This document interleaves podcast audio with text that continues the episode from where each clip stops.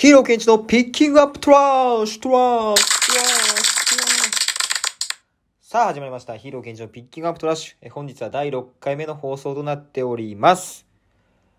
おいみんな、今年も終わるよ？もう12月の23日だぜみんな。ね明日から12月24日、ねクリスマスイブ、山下達郎、マライア・キャリーが、ねそこら中に流れまくる、このシーズンが来ましたよ。はい。ね来ちゃったね。恋人たちのクリスマスが。あ、あ、大丈夫。僕にはね、あの、大胸筋っていうね、あの、もうめちゃめちゃね、素敵な女性がね、そばにいるので、はい、もう、あの、なんも問題ないです。今年はもう僕もね、あの、リア充で、え過ごせるので、はい、もう、あの、皆さんもね、ま恋人いると思うんですけど、僕にも、あの、恋人いるんで、はい、あのーね、お互いね、あの、リアルに充実したね、素敵なクリスマスを過ごしましょうね。ね、お前と一緒にするなっていう声がね、ちょっと聞こえてきてるけど、うるせえよ。うるせえバカ。はい。まあ、ごめんなさい。一人で口が悪くなってしまって。はい。やかましいわ。ね。というわけで、まあ、昨日はね、あのーちょっと M1 がさ、面白すぎてさ、あのもう、M1 最高ってなっちゃって、M1 の話をね、気づいたらしてたから、ちょっと今日から、あの前から話してたね、あのヒーローケンイチ流読書のおすすめということで、ちょっと読書をテーマにね、えー何回かに分けて話していこうと思います。はい。てなわけでですね、まあちょっとこの、これからですね、話すそのヒーローケンイチ流読書のおすすめっていうのは、まあこれからね、本読みたいとかね、えー、なんか読書って、なんかこうね、あの、きっかけが欲しいとかさ、本読むきっかけが欲しいとか、ね、なんかおすすめの本が知りたいとか、うん、本読んでみたいとかね、なんかそういう人か人たちに向けて、まあちょっと話していきたいなと思うので、もちろんね、あの、本読んでますよっていう人にも、まあ聞いてもらえたら嬉しいですし、とにかくあの、好きになってもらえたら嬉しいです。どんな形でもいいから、あ、なんか本読むのっていいかもって思ってもらえれば、あの、最高です。はい。もうそれだけがもう最高です。なんで、あの、ゆるい気持ちでね、聞いてみてください。はい。というわけでですね、あの、まずこの本を読むっていうことに対して、まあちょっと僕も、あの、前の放送でも何度か言ってるんですけど、あの、まずね、あの、肩の力を抜いてほしいっていう、あの、敷居を下げましょう。あのね、なんか変にね、この読書っていう趣味に対して、あの、なんかこう、敷居を上げてる人が多い気がするから、うん、ぼ、僕はね、な、なんだろうな、なんかすごい読書って知的な趣味で、生産的で、なんかこう自己投資ですよね、みたいな。なんかそういうのが僕ほんと嫌いで、あの、本を読むことって僕よく言ってるんですけど、本を読むことって、あの、これスマホゲーなんで、本当にそう。なので、本好きな人ってね、多分ね、そういうこと考えてないと思う。あの、自己投資だったとか、あの、自分のためになるとか、うん、スマホゲー、スマホゲー、あの、時間の消費ですよ。単純に。あの、時間があるから本読む。えーちょっと暇だな、寂しいな、本読もう、みたいな。なそんな感覚ですよ。ちょっと暇だな、寂しいな、あスマホゲーやろうみたいな。な僕スマホゲームやんないんでよくわかんないですけど、なんかパズドラやろうとか、モンストやろうとか、ガチャ引こうとか。なんかそんな感覚です。はい。ほんと全く一緒。もうガチャですよ、ガチャ。ガチャ引こう、ガチャ引こうって感じ。うん。だからね、あのそうそうそう。なんかもっとこう、無駄、無駄を楽しむというか、うん。だって、今まで僕が読んできた本も、あの、全部が全部記憶に残ってて、全部自分の身になって骨になって、全部の知識、情報が今の生活に生きてるって、やっぱ断言できないもんね。うん。だそんなもんですよ。うん。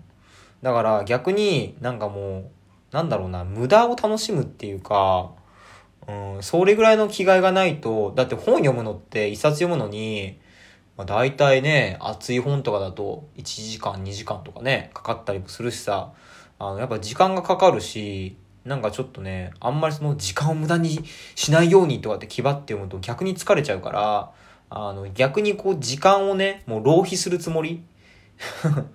もう時間を無駄にするぐらいの緩い気持ちで読み始めた方が、えー僕は読書って続くと思うんで、あの、もっと緩い気持ちでぜひ読んでください。その中にね、もう本当にね、素敵な出会いがあるのよ。もう本との出会いはね、人との出会いと一緒だから。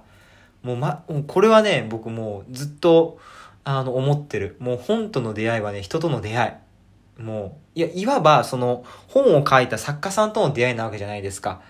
ね。で、それはさ、あのー、それこそ、もう今はね、あの、亡くなってる作家さんの、との出会いもね、果たせるわけですよ。もうこれがやっぱこう醍醐味だよね。そう。やっぱこう、まあ僕哲学書が好きでよく読むんですけど、まあやっぱ哲学者ってもう当然もういないんですよね。特に西洋の哲学者ってもう今ね、現代を生きてるかって言ったら全然そんなことはなくて。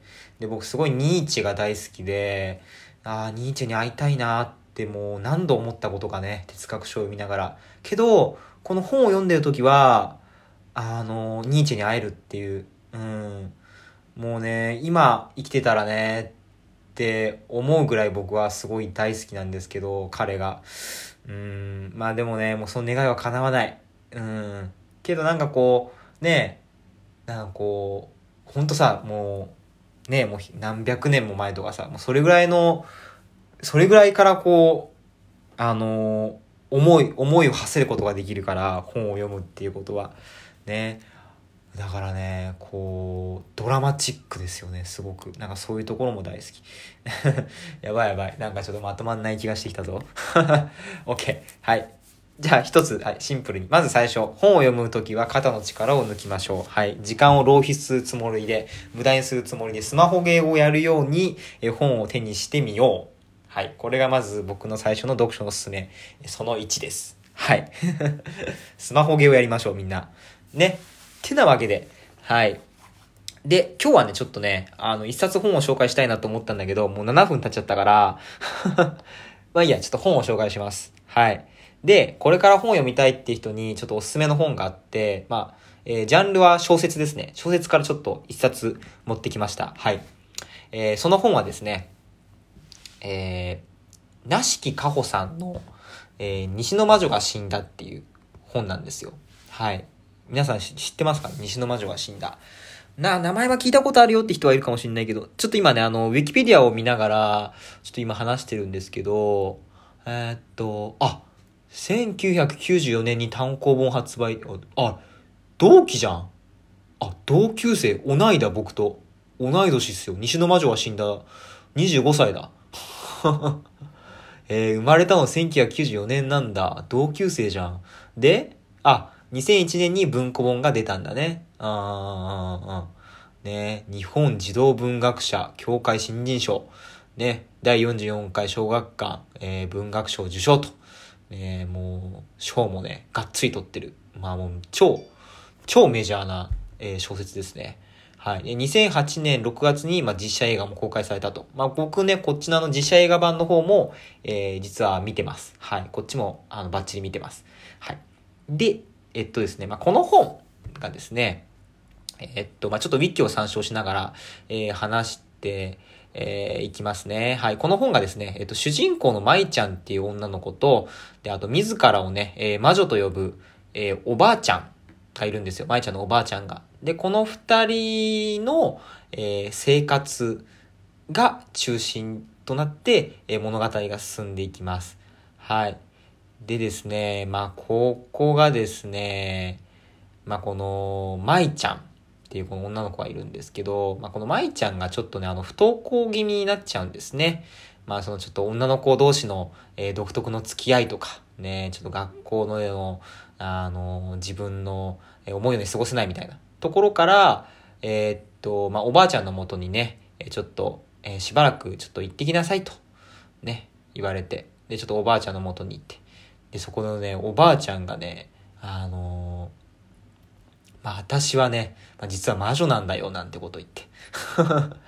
で、ちょっと、私とここで一緒にじゃあ修行しましょうって。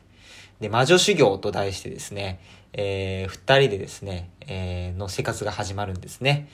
で、ただ魔女修行って言っても、まあ、ここではね、あの、ファンタジーな要素は全くなくて、魔法なんか出てこなくて、で、この魔女修行っていうのがね、あの、規則正しい生活をするとか、ね、まあ、自然と触れ合うとか、お気に入りの場所を作るとか、そういうところをね、あの、おばあちゃんはね、えー、舞ちゃんにね、えー、こう提案するわけですね。そう。で、この修行の、えー、コンセプトがね、えー、何でも自分で決めることということで。うん。ねえ。まあ、ほんとね、このね、あの、おばあちゃんが住んでるところがね、あの、自然が多いところでね、うん。で、この、現代社会、舞ちゃんが生きる学校っていう現代社会に、えー、相対しておばあちゃんが暮らす、えー、自然に溢れた生活っていうね、まあ、このまずね、描写が美しい。うん、おばあちゃんが暮らす、あの、環境に、を、こう、表した文章とかの書き方がね、すごいね、もう目に浮かぶというかね、あの、とにかく文章は美しいと。うん、まあそういうところもすごい。やべえ、全然時間ねえやん。やばい、もうあと1分しかねえじゃん。うん、やばいね。ちょっとね、わかった。あの、明日、西の魔女が死んだについてちょっと話しますわ。うん。はい。ちょっと明日に持ち越します。ダメだこれ。はい。てなわけで、えー、っと、今日の放送で覚えておいてほしいことは一つです。えー、本を読むときはスマホゲーをやるように、えー、ゆるい気持ちで肩の力を抜いてやりましょう。はい。本を読むことは、えー、全てが生産的なものではなくて、むしろ時間の浪費、それぐらいの、えー、ものとして捉えてね、読んでみてください。はい。あの読みたい、好きっていう気持ちを大切にして行きましょう。はい。それでは、えー、以上で第6回目の放送終わりにしたいと思います。あ、次回ね、西の魔女は死んだについてね、ちょっとね、話したいと思います。えー、それでは、えー、ご視聴いただきありがとうございました。えー、また次回お会いしましょう。バイバイ。